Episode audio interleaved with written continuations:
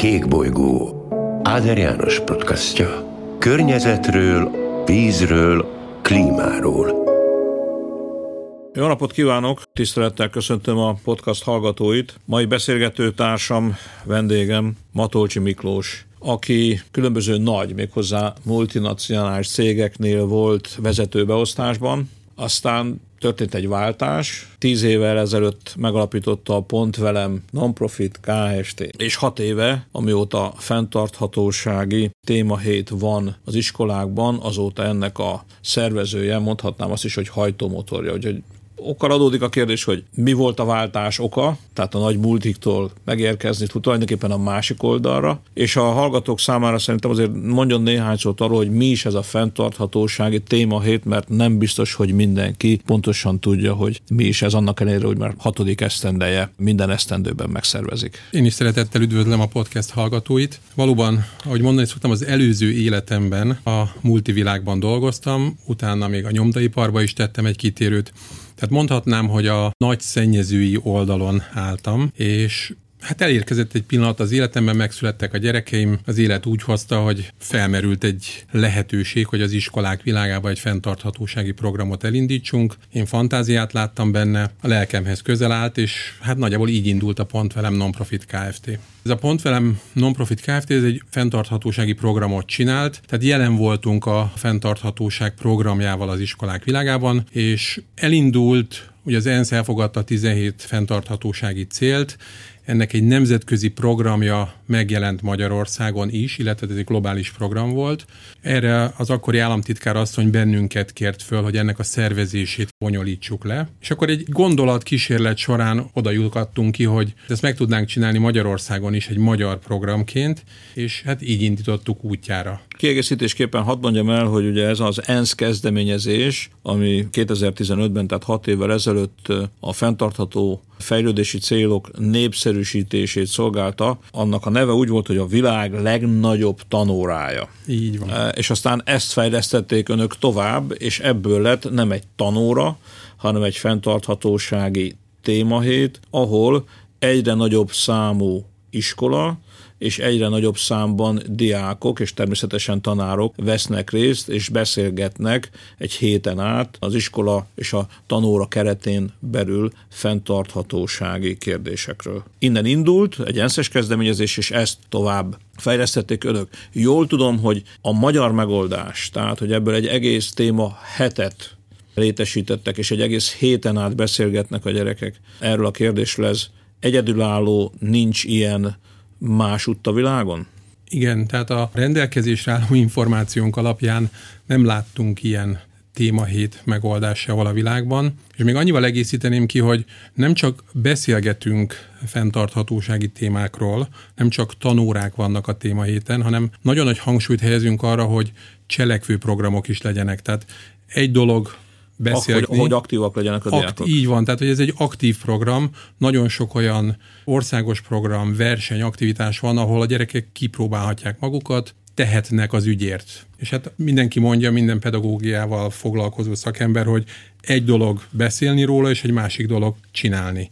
Na most mi törekszünk arra, hogy itt csináljuk is. Fontos elmondani, hogy még van másik két témahét is, az egyik a digitalizációs témahét, a másik pedig a pénzügyi és vállalkozói témahét. Ez a három együtt, a fenntarthatósági témahét ugye a harmadik, ez a három együtt, ha én jól értem a szándékot, azt célozza, hogy a fiatalok fölkészüljenek a 21. század kihívásaira. Így van. Amikor a témahetek útjára indultak, akkor se pénzügyi, se fenntarthatósági, illetve akkor még digitális tananyag sem volt, vagy ilyen tantárgy.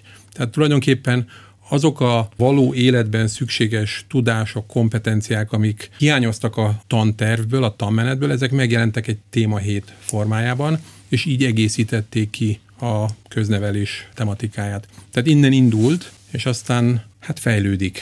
Majd erről mindjárt beszélünk, hogy pontosan honnan is indultunk, és hol tart most, mennyire vált népszerűvé a témahét, de még mielőtt ezt szóba hoznám, készülve a mai beszélgetésre egy interjú került a kezembe, Bagdi Emőkéről van szó, aki egy interjút adott a Mandinernek, és pszichológusként én azt gondolom, nagyon is olyan mondatokat fogalmaz meg, ami a mi beszélgetésünk szempontjából, a fenntarthatóság problémája szempontjából is érdemesek arra, hogy idézzünk közülük néhányat. A riporter egyébként érdekes módon a kérdésében Ferenc pápára hivatkozik, aki még tavaly húsvétkor, ez még az első járvány hullám időszaka volt, azt mondta, hogy azt hittük, mindig egészségesek maradhatunk egy beteg világban, mondja ezt a pápa. És a válaszban, nem fogom a teljes választ felolvasni, csak néhány mondatot belőle, Bagdi Emőke a következőket mondja. Kaptunk egy súlyos figyelmeztetést, hogy élet és egészség pusztító módon élünk, szó szerint életveszélyesen. Rádöbbentünk, a minket éltető környezet elleni merényleteinkre ráeszméltünk, hogy tönkretesszük létfeltételeinket, kapcsolatainkat, életminőségünket. Nem folytatom tovább az idézetet, de azt gondolom, hogy jól mutatja, hogy az a probléma, amiről a gyerekek beszélnek hétről hétre most már hat esztendeje, az nem csak egy elvont filozófiai, vagy egy szőkenvet környezeti problémáról szól, hanem a mindennapi életünkről, az ő jövőjükről, annak a fenntarthatóságáról, arról, hogy ne tegyük tönkre azt a teremtett világot, ami biztosítja egyáltalán az életfeltételeinket nekünk, és a többi élőlénynek itt a Földön. Édesapám szoktam volt mondani, hogy ne zavarj össze a tényekkel. Én mérnök végzettségű vagyok, ezért szeretem a számokat meg a tényeket, és alapvetően ezekből építkezem. Ezért pár éve útjára indítottunk egy kutatást, egy diák fenntarthatósági kutatást, amiben pont azt kérdezzük meg a diákoktól, hogy ők mit gondolnak a fenntarthatóságról, mi a véleményük róla, mit tartanak benne fontosnak, hol látják a problémákat, és hogy egyébként ők mit tesznek azért, hogy ezek a problémák megoldódjanak. A kérdés sor egy nemzetközi skálát használ, ez a NEP skála, Ugye ebben az van, hogy ha, ha az érték 30, az egy, egy neutrális környezeti attitűdöt tükröz. Na most a magyar fiataloknál tavaly 11 ezer diák töltötte ki ezt a kérdőívet. Ez a, a NEP skálán mért érték, ez közel 38, tehát egy egyértelműen pozitív környezeti attitűdöt sugal, tehát azt jelenti, hogy a diákok nyitottak a fogékonyak. erre a kérdésre. Így van. És ha megnézzük azt, hogy egyébként melyek azok a problémák, amiket ők mindennapi szinten a bőrükön érzékelnek, akkor előjön a zajszennyezés, ami egy számomra meglepő dolog volt, előjön a, az illegális hulladéklerakás, ami meg egyetlen a hulladék problémája, ami kevésbé meglepő, mert hogy ez napi szinten bosszantja az embert. És megint valamennyire meglepő módon, és viszont nagy örömmel láttuk, hogy például az élővizek tisztasága és szennyezettsége is egy előkelő helyen szerepel az észlelt problémák között. És hát nyilván erre megfelelően ott vannak a válaszok is, hogy mit tennének a diákok. Tehát például a szemétszedés, a hulladékgyűjtés, a szelektív gyűjtés az nagyon előkelő helyen szerepel. Joggal gondolhatjuk, hogy az a fiatal, akinek ez egy fontos probléma, az nagy valószínűséggel felnőttként, elhagyva az iskolapadot is, jobban odafigyel majd arra, hogy ne dobja el a PET palackot az utcán, hogy ne öntse bele a lefolyóba használt sütőolajat, hogy szelektíven gyűjtse a hulladékot és azt adja le. Jól gondolom, hogy ez várható, hogy akkor ilyen értelemben ez a gondolkodás egy komoly szemléletváltást eredményez het majd a következő generációkban, és ennek valószínűleg lesz kisugárzása az ő környezetükre is. Egyértelműen igen, tehát megint csak a kutatásra utalnék vissza, hogy a kérdőívet, meg a fókuszcsoportos interjút olyan diákok is kitöltötték, akik nem vettek részt a témahéten. És kutatók összehasonlították a témahéten résztvevők és részt nem vevők válaszait, és nézték, hogy van-e szignifikáns eltérés, és egyértelműen az látszik, hogy a témahéten résztvevők, vagy pláne aki több témahéten vett részt, érzékenyebb, aktívabb, és jobban odafigyel a környezetre. Tehát, hogy az a fajta szemléletformálás, amit most már hatodik évet csinálunk, most még csak egy témahét keretében, egyértelműen mutatja az eredményét. Tehát, hogy van értelme ezt csinálni. Beszéljünk akkor a témahétről, hogy honnan indult és hol tartunk most. Hány iskola volt a kezdet-kezdetén, hány diák, és most az idei témahét, ami járvány miatt az online térbe volt csak megtartható, most mennyien vettek részt a témahétnek a programjain? Az első évben Kicsit kevesebb, mint 700 iskola vett részt, 90 ezer diákkal. Ez egy nulladik lépésnek egy nagyon biztató lépés volt. Aztán, ahogy teltek, múltak az évek, eljutottunk oda, hogy 1500 iskola volt, aki már megjelent, és ilyen 300 ezer körüli diákszám. Tavalyi évben csúcsot döntöttünk, két szempontból is. Tavaly a programot kinyitottuk a Kárpát-medencére, tehát már nem csak Magyarországon, hanem a földrajzi régiónkban otthonunkban, a Kárpát-medencében tartottuk, tehát így Magyarországon kívül a környező hét ország is megjelent. 1804 iskola vett tavaly részt a programon, és 400 ezer diák volt, aki valamit tett a témait keretében. Idén a járványhelyzet egy picit visszavetett bennünket, tehát most a valaha volt második legmagasabb számot hoztuk, 1630 iskola és 370 ezer diák. Tehát, hogy volt egy csöpnyi megtorpanás, de azért, hogyha a járványt is hozzáteszem, vagy a járványal korrigálom, akkor az látszik, hogy töretlen a növekedés és a lelkesedés. És ez azért is fontos, mert az iskoláknak a száma az azt jelenti, hogy nagyjából minden harmadik iskola a Magyarországon működő iskolák közül részese ennek a programnak, és hát az, hogy közel 400 ezer, ugye tavaly több mint 400 ezer, idén közel 400 ezer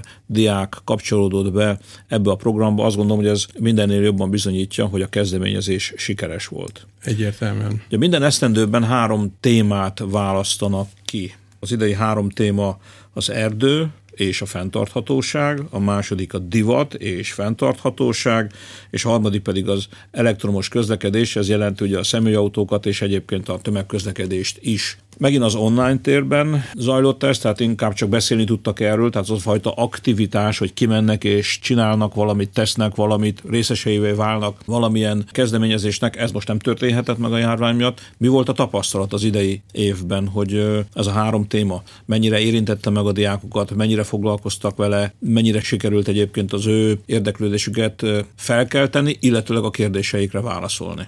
A kiemelt témák közül Ugye nagyon izgalmas téma a divat. Minden fiatal, pláne már itt a középiskola környékén való a divaton az öltözködésön keresztül határozza meg magát. Tudjuk, hogy mennyire környezetszennyező iparágról van szó, tehát szerettük volna bemutatni a diákoknak, hogy megint ez a cselekvés kérdése, tehát hogy mindennapi egyszerű döntéseikkel mennyire tehetnek a környezetért.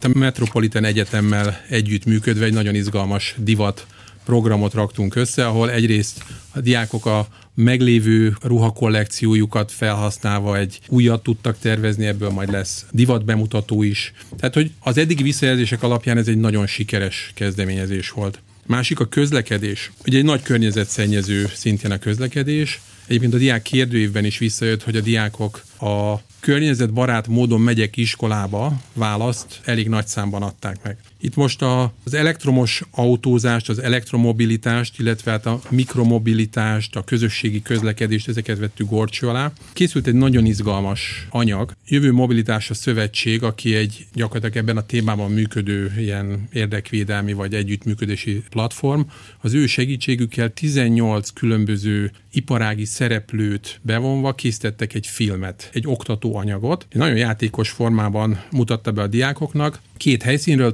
Tatabányáról és Székesfehérvárról elindult két-két csapat. Elindultak vonattal Budapest fele. Menet közben kaptak instrukciókat, hogy mit kell tenni, hogy kell tenni. Elektromos autót béreltek, elektromos biciklit béreltek, elektromos rollert béreltek, közben különböző ma működő megoldásokat láthattak a diákok, ahogy a két csapat verseny, és a végeredményben megérkeztek egy adott helyszínre, ahol egyébként egy félbevágott elektromos autónak a működési elvét mutatták be nekik, és a végén Mihelis Norbertel vezettek. Tehát egy nagyon izgalmas történet volt, nagyon nagy volt a nézettsége. De az volt a feladat, hogy minél kisebb környezeti lábnyommal, minél kisebb környezetszennyezéssel, tehát minél kisebb kibocsátással érkezzenek meg a célba. Ez volt a feladat, tehát ezt kellett És minél gyorsabban. És minél gyorsabban. Így van. És hát mondjuk egy Budapesten átjutni kocsival, vagy szemben az, hogy rollerrel megyek, meg közösségi közlekedéssel megyek. Tehát, hogy ez egy nagyon ügyesen összerakott történet volt, ahol minden előnyét bemutatták. A, Közben az interneten a diákok nézhették, a többiek nézhették. Nem, a... ez egy film lett a végén, lett a végén, tehát össze is lett vágva, és ebből egy ilyen 45 perces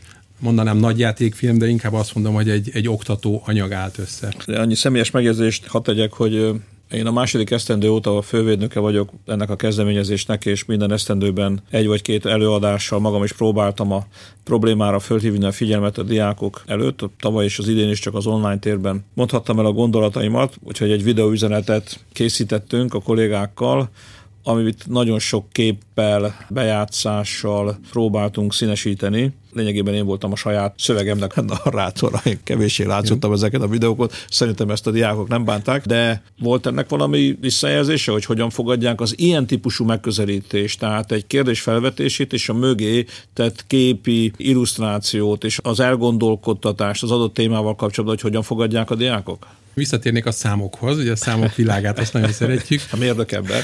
Igen. A témahétre 18.900 osztály regisztrált. Tehát ugye van iskola, osztály és diák számunk, mondjuk 19 ezer osztályunk volt, aki regisztrált. Most a elnök úrnak az online tanóráját több mint 40 ezeren nézték meg. Tehát, hogy ez azt jelenti, hogy és, és ugye egy, egy osztály megtekintés az 30 diákot jelent, vagy 20-30 diákot, tehát hogy igen jó elérése volt a tanórának. Én magam többször is megnéztem, nagyon színvonalas volt. Tehát a képi világa... Nem azért a... hoztam most szóba ezt a témát, hogy, nem... hogy dicséretet kapjak, csak, csak kíváncsi voltam, hogy mert nem beszéltünk róla, hogy volt a reakciója a gyerekeknek, nagyon, hogy én magam se tudtam. Nagyon szépen összerakott anyag volt, tehát akik készítették, egy nagy elismerés számukra jól sikerült. Egyébként csak annyit tennék hozzá, hogy ugye volt szerencsém több élőben megtartott tanórát végighallgatni, sőt volt, amit közvetítettünk élőben, tehát Kaposváról, amikor elnök úr ott élőben tartotta a tanóráját a diákoknak, azt közvetítettük. Annak is megvan a, az ereje. Tehát, hogy elnök urat általában úgy ismerik médiából a diákok, meg az emberek, hogy egy szigorú államférfi. Most egy tanórán ez nagyon nem így működik. Tehát én csodálkozva néztem, ahogy aktivizálta az osztályt, sőt nem az osztályt, mert a féliskola ott volt. Tehát ezek a tanórák azért fontosak, mert megint csak ráirányítják a figyelmet a médián keresztül is, hogy ez egy fontos téma. Amikor mi a témát kitaláltuk meg, ahogy csináljuk. Nagyon fontos, hogy az iskola világából picit kilépjünk. Szólítsuk meg a szülőket, szólítsuk meg a munkahelyeket, ahol a gyerekek dolgoznak, társadalmasítsuk az egészet. Vonjunk be nagyon sok szakmai szervezetet, minisztériumokat, háttérszervezeteket, civil szervezeteket, nagyvállalatokat, tehát legyen egy társadalmi mozgalom ebből. És ehhez egy elnöki tanóra az egy ilyen zászló. Nagyon sokat jelent. Tehát nekem azért voltak fontosak ezek a találkozók, mert néhány kérdéssel rá lehetett irányítani a figyelmet olyan problémákra, ami foglalkoztatta a fiatalokat, de abban az összefüggésben, ahogy mondjuk én a kérdést föltettem, az volt a tapasztalatom, hogy még nem gondolkodtak a dologról. Mondok kettőt, maradjunk a divatnál. Divat volt az idei egyik téma. Meg szoktam kérdezni hogy vajon tudják-e, hogy egy farmernek mennyi a vízlábnyoma, tehát egy farmer előállításához mennyi vízre van szükség. Ez ugye a teljes termelési ciklusra vonatkozik. Én se tudtam egyébként korábban, a kollégák ezt az adatot elém tárták, akkor azt mondtam, hogy na, hát akkor nézzük meg, hogy vajon én nem tudom, akkor mások tudhatják-e, illetve milyen meglepetést okoz.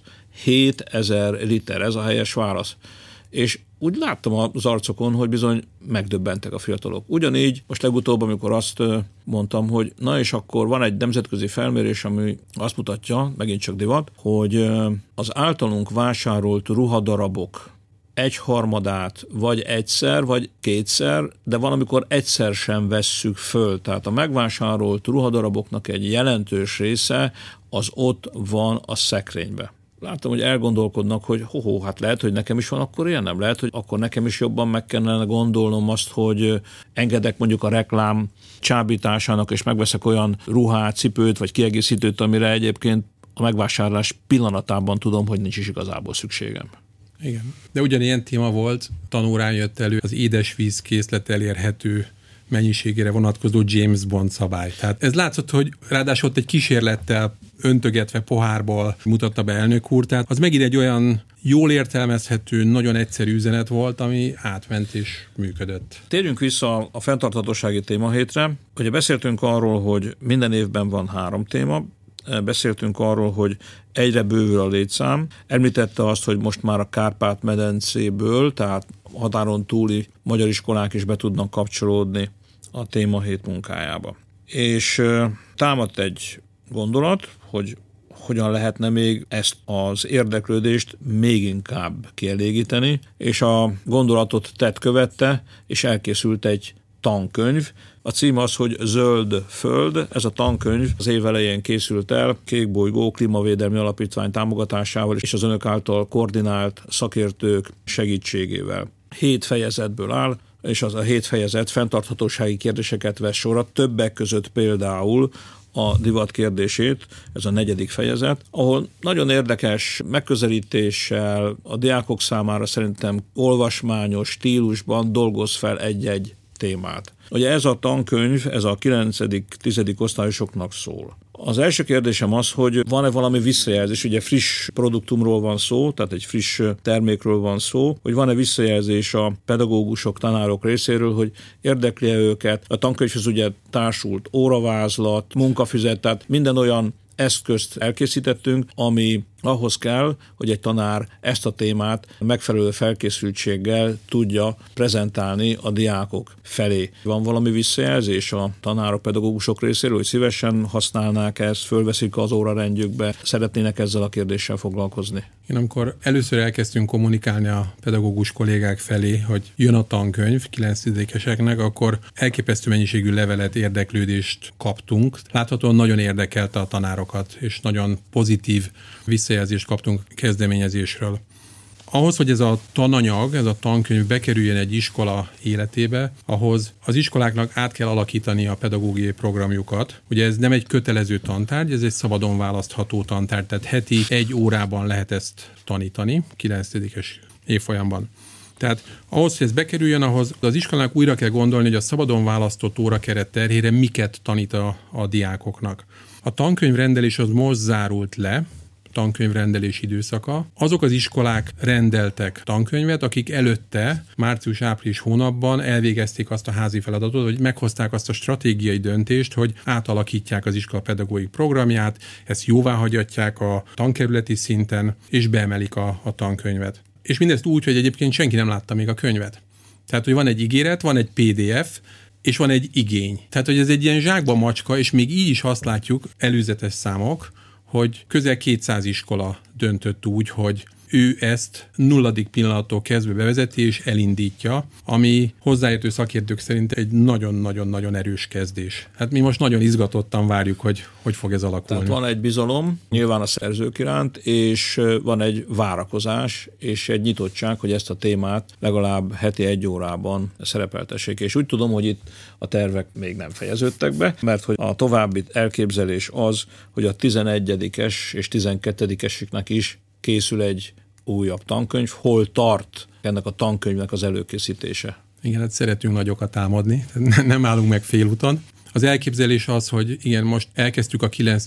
évfolyamnál, a következő etap a 11-12. évfolyamnak szóló tananyag, vagy azt mondanám, hogy oktatási program. Tehát ugye még egyszer emlékeztető, tehát itt készül egy kerettanterv, egy tankönyv, egy munkafüzet, egy pedagógiai módszertani kézikönyv, illetve egy 30 órás akreditált folyamatba ágyazott pedagógus képzés. Tehát ez a komplex csomag az, amit leteszünk a tanár kollégák asztalára. És a 11-12-nél egyébként azt a célt fogalmaztuk meg, hogy szeretnénk, hogyha ez érettségi tárgy legyen. Ez lett volna a következő kérdésem, de akkor a kérdés nélkül is Igen. választ kaptam a kérdésre, hogy tudtam róla, hogy van egy ilyen szándék, hogy lehetőség szerint majd Így ebből van. érettségi tárgy legyen.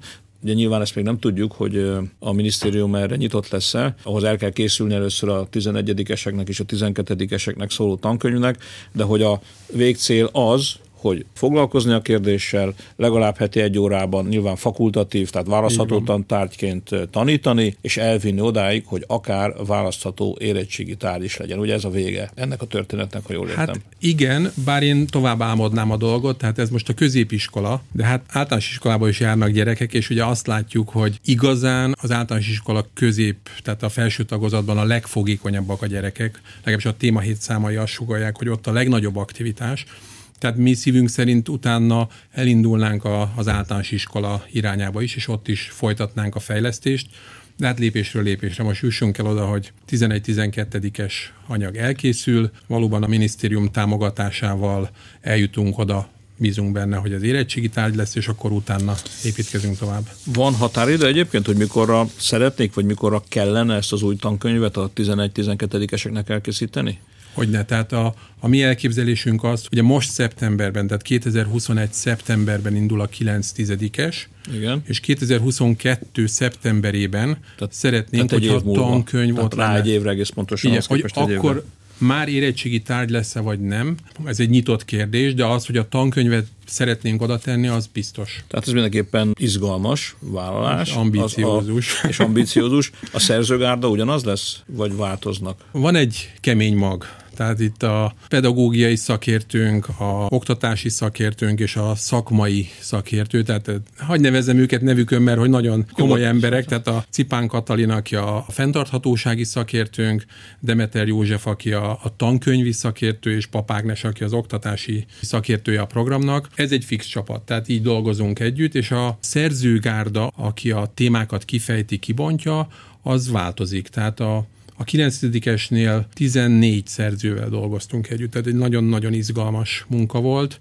egy ilyen Matrix szervezetben nem is bonyolódó bele. A 11-12-esnél valószínűleg egy kicsit kisebb szerzőgárdával megyünk, de lesznek köztük új szerzők is. Én magam is nagyon kíváncsi vagyok arra, hogy ehhez képest, vagy egy kicsit idősebb korosztályt milyen módon akar megszólítani, mennyiben lesz más, akár a témafelvetés, akár az megközelítés mód, akár a kifejtés, az érvrendszer, a képanyag. Hát nagyon kíváncsian várom. Én egy szuszra végigolvastam a könyvet, az első tankönyvet, ugyanúgy leszek azt hiszem a következővel is, úgyhogy remélem, hogy hamarosan a kéziratot majd kézbe vehetem. Egy mondat erejéig, mielőtt befejeznénk a beszélgetést, kanyarodjunk vissza a kezdetekre, arra, hogy a Pontfelem Nonprofit KST elindult, és ahhoz a gondolathoz, hogy a fenntarthatósági témahét keretében, amikor nem az online térben vagyunk természetesen, akkor aktivitásra, cselekvésre, aktív részvételre is ösztönzik a gyerekeket, tehát ilyen programokat is szerveznek, keresnek, és ilyen lehetőségeket felkínálnak. Na most egy ilyen van a kezdetektől fogva, ha én jól tudom, ez az egy elemgyűjtés, tehát ez gondolom száraz elemet jelent. A másik pedig az elektronikai, hát kütyüknek hívjuk, hívjuk elektronikai hulladéknak, Igen. gondolom ez telefont jelent, most már talán az iPad is Igen. ide tartozik lassan, azoknak is az első generáció tönkre mennek, és elektronikai hulladékká válnak, tehát ezeknek a gyűjtését jelenti. Mondana néhány számot arról vonatkozó, hogy mennyire volt sikeres ez a próbálkozás? Mert nekem melbevágó volt, amikor olvastam az adatokat. Megint Igen. csak a mérnök ember akkor elmondja a számokat. Így van, a számok világa. A használt elemek, kis akkumulátorok, gyűjtése most már tíz éve fut az iskolákban. Ez egy ösztönző rendszeren keresztül működik. Évente a diákok olyan durván 70 tonna elemet gyűjtenek Na ez az, ami engem elbevágott. Igen, és főleg, hogyha belegondolunk, hogy ezek az apró hát én kis... picike, hát mindenki, mindannyian vackok. tudjuk, hogy a Igen. TV kapcsolóban, távirányítóban ilyen kis picike kis elemek vannak, és ebből összegyűjtöttek 70 tonnát. Így van, és nem egyszer, hanem egy gyakorlatilag egy folyamatosan egy évről évre évben. volt 65 tonna volt, 75 tonna, ez ingadozik, de hogy tavaly is 70 tonnát súroltuk. Tehát ez egy nagyon élő, nagyon aktív program, és ugyanez igaz egyébként a mobiltelefonokra is. 25-30 ezer mobiltelefon vagy e-kütyű, digitális kütyű jön be a diákok által. Működik. És ennek van egy ilyen multiplikátor hatása, hogy a gyerek elkezdi gyűjteni, és hát otthon véges számú elem van, vagy véges számú telefon van. De akkor szól a szomszédnének, a, a nagymamának. Hát csak egy példát az elején, amikor elindult a telefongyűjtés, és egyszer csak megjelent egy gyerek, és hozott vagy 600 telefont.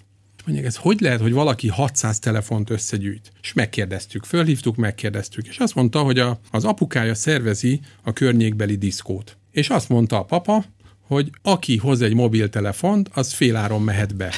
És az egészben az a szép, hogy pont ez a cél. Tehát, hogy ezzel ő tett egy lépést, és a környezetéből is összeszedte ezeket a igen. egyébként kukában landolt. És igen, és nem a hulladéklerakóba végzi ez, nem hasznavétlenül, hanem elkerül, és újra hasznosítható. Így van. Hiszen azt pontosan tudjuk, hogy ezekben az elektronikai eszközökben az arany, az ezüst, a réz, a ritkaföld, fém ha kicsiny mennyiségben van is jelen egy-egy készülékben, de mondjuk egy tonnányi használt mobiltelefonban már jelentős mennyiség van, és az ipar számára újra felhasználható nyersanyag keletkezik belőle. De még egy dolgot azért tegyünk hozzá, hogy a gyerekek egy pontgyűjtő versenyben is részt vesznek, mire is használhatják ezeket a pontokat, mert ez is egy fontos eleme, azt gondolom ennek, a, ennek az akciónak. Igen, a Pontvelem okos programban a felnőttek világát képeztük le, a munkavilágát, kiemeltünk egy-két pontot, ami a gyerekek számára vonzó lehet. Ilyen az, amikor a felnőttek pénzt keresnek. Ez a gyerek számára úgy tűnik, hogy ez egy csoda. Tehát mi azt a lehetőséget teremtjük meg, hogy a gyerekek szelektív hulladékgyűjtéssel vagy tudással pontokat gyűjtsenek. A második varázslat a diákok számára az, amikor azt látják, hogy a szülők bankolnak, bankkártya, pénz, a pénzt kezelik. Erre mi létrehoztuk a Bank Velem programot. Ezen belül van egy online bank, ahol a gyerekek a pontjaikat, amiket innen-onnan gyűjtögettek, egy normál banki környezetben kezelik. Tehát leköthetik, kamatoztathatják, egy hét, két hét, egy hónapra leköthetik, milyen 10% körüli kamatot fizetünk, hogy értelmezhető legyen. Időnként megkérdezik a pedagógus kollégák, hogy a családi megtakarítás nem lehetne.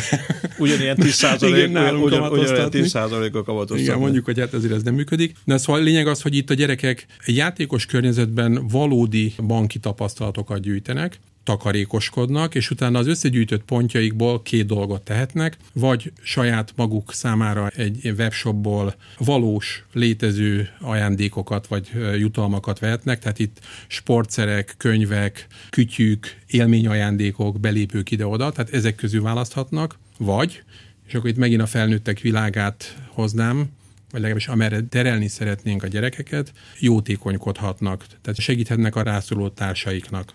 És itt mi a kezdetektől a Máltai Szeretett Szolgálattal működünk együtt. Őnekik vannak különböző programjaik, ahova adományokat gyűjtenek, tudom látássérült gyerekeknek szemüveget, vagy mozgássérült gyerekeknek nyári nyaraltatást, tehát ilyenekre gyűjtenek, és a, a mi diákjaink a pontjaikból felajánlhatnak a rászoruló társaiknak, és ez nagyon jól működik. Meglepően sokat adnak, és sokan adnak. A mi hozzáállásunk az, hogy teljesen mindegy, hogy egy pontot ad, vagy százezer pontot ad. A lényeg, hogy élje meg azt a gesztust, azt a mozdulatot, azt az élményt, hogy segítettem, adtam. És ez működik.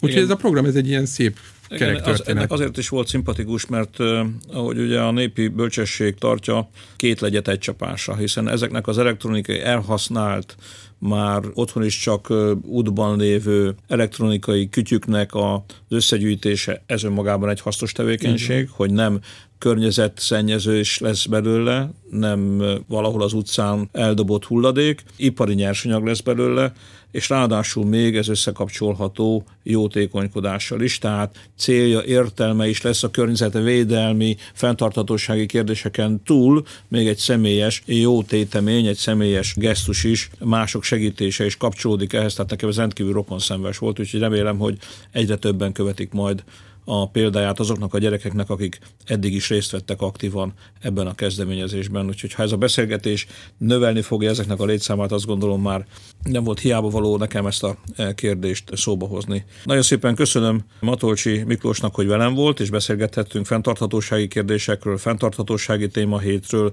a gyerekeknek a hozzáállásáról, a hallgatóknak pedig köszönöm a figyelmet. Viszont hallásra. Köszönöm. Kék bolygó Áder János podcastja. Környezetről, vízről, klímáról –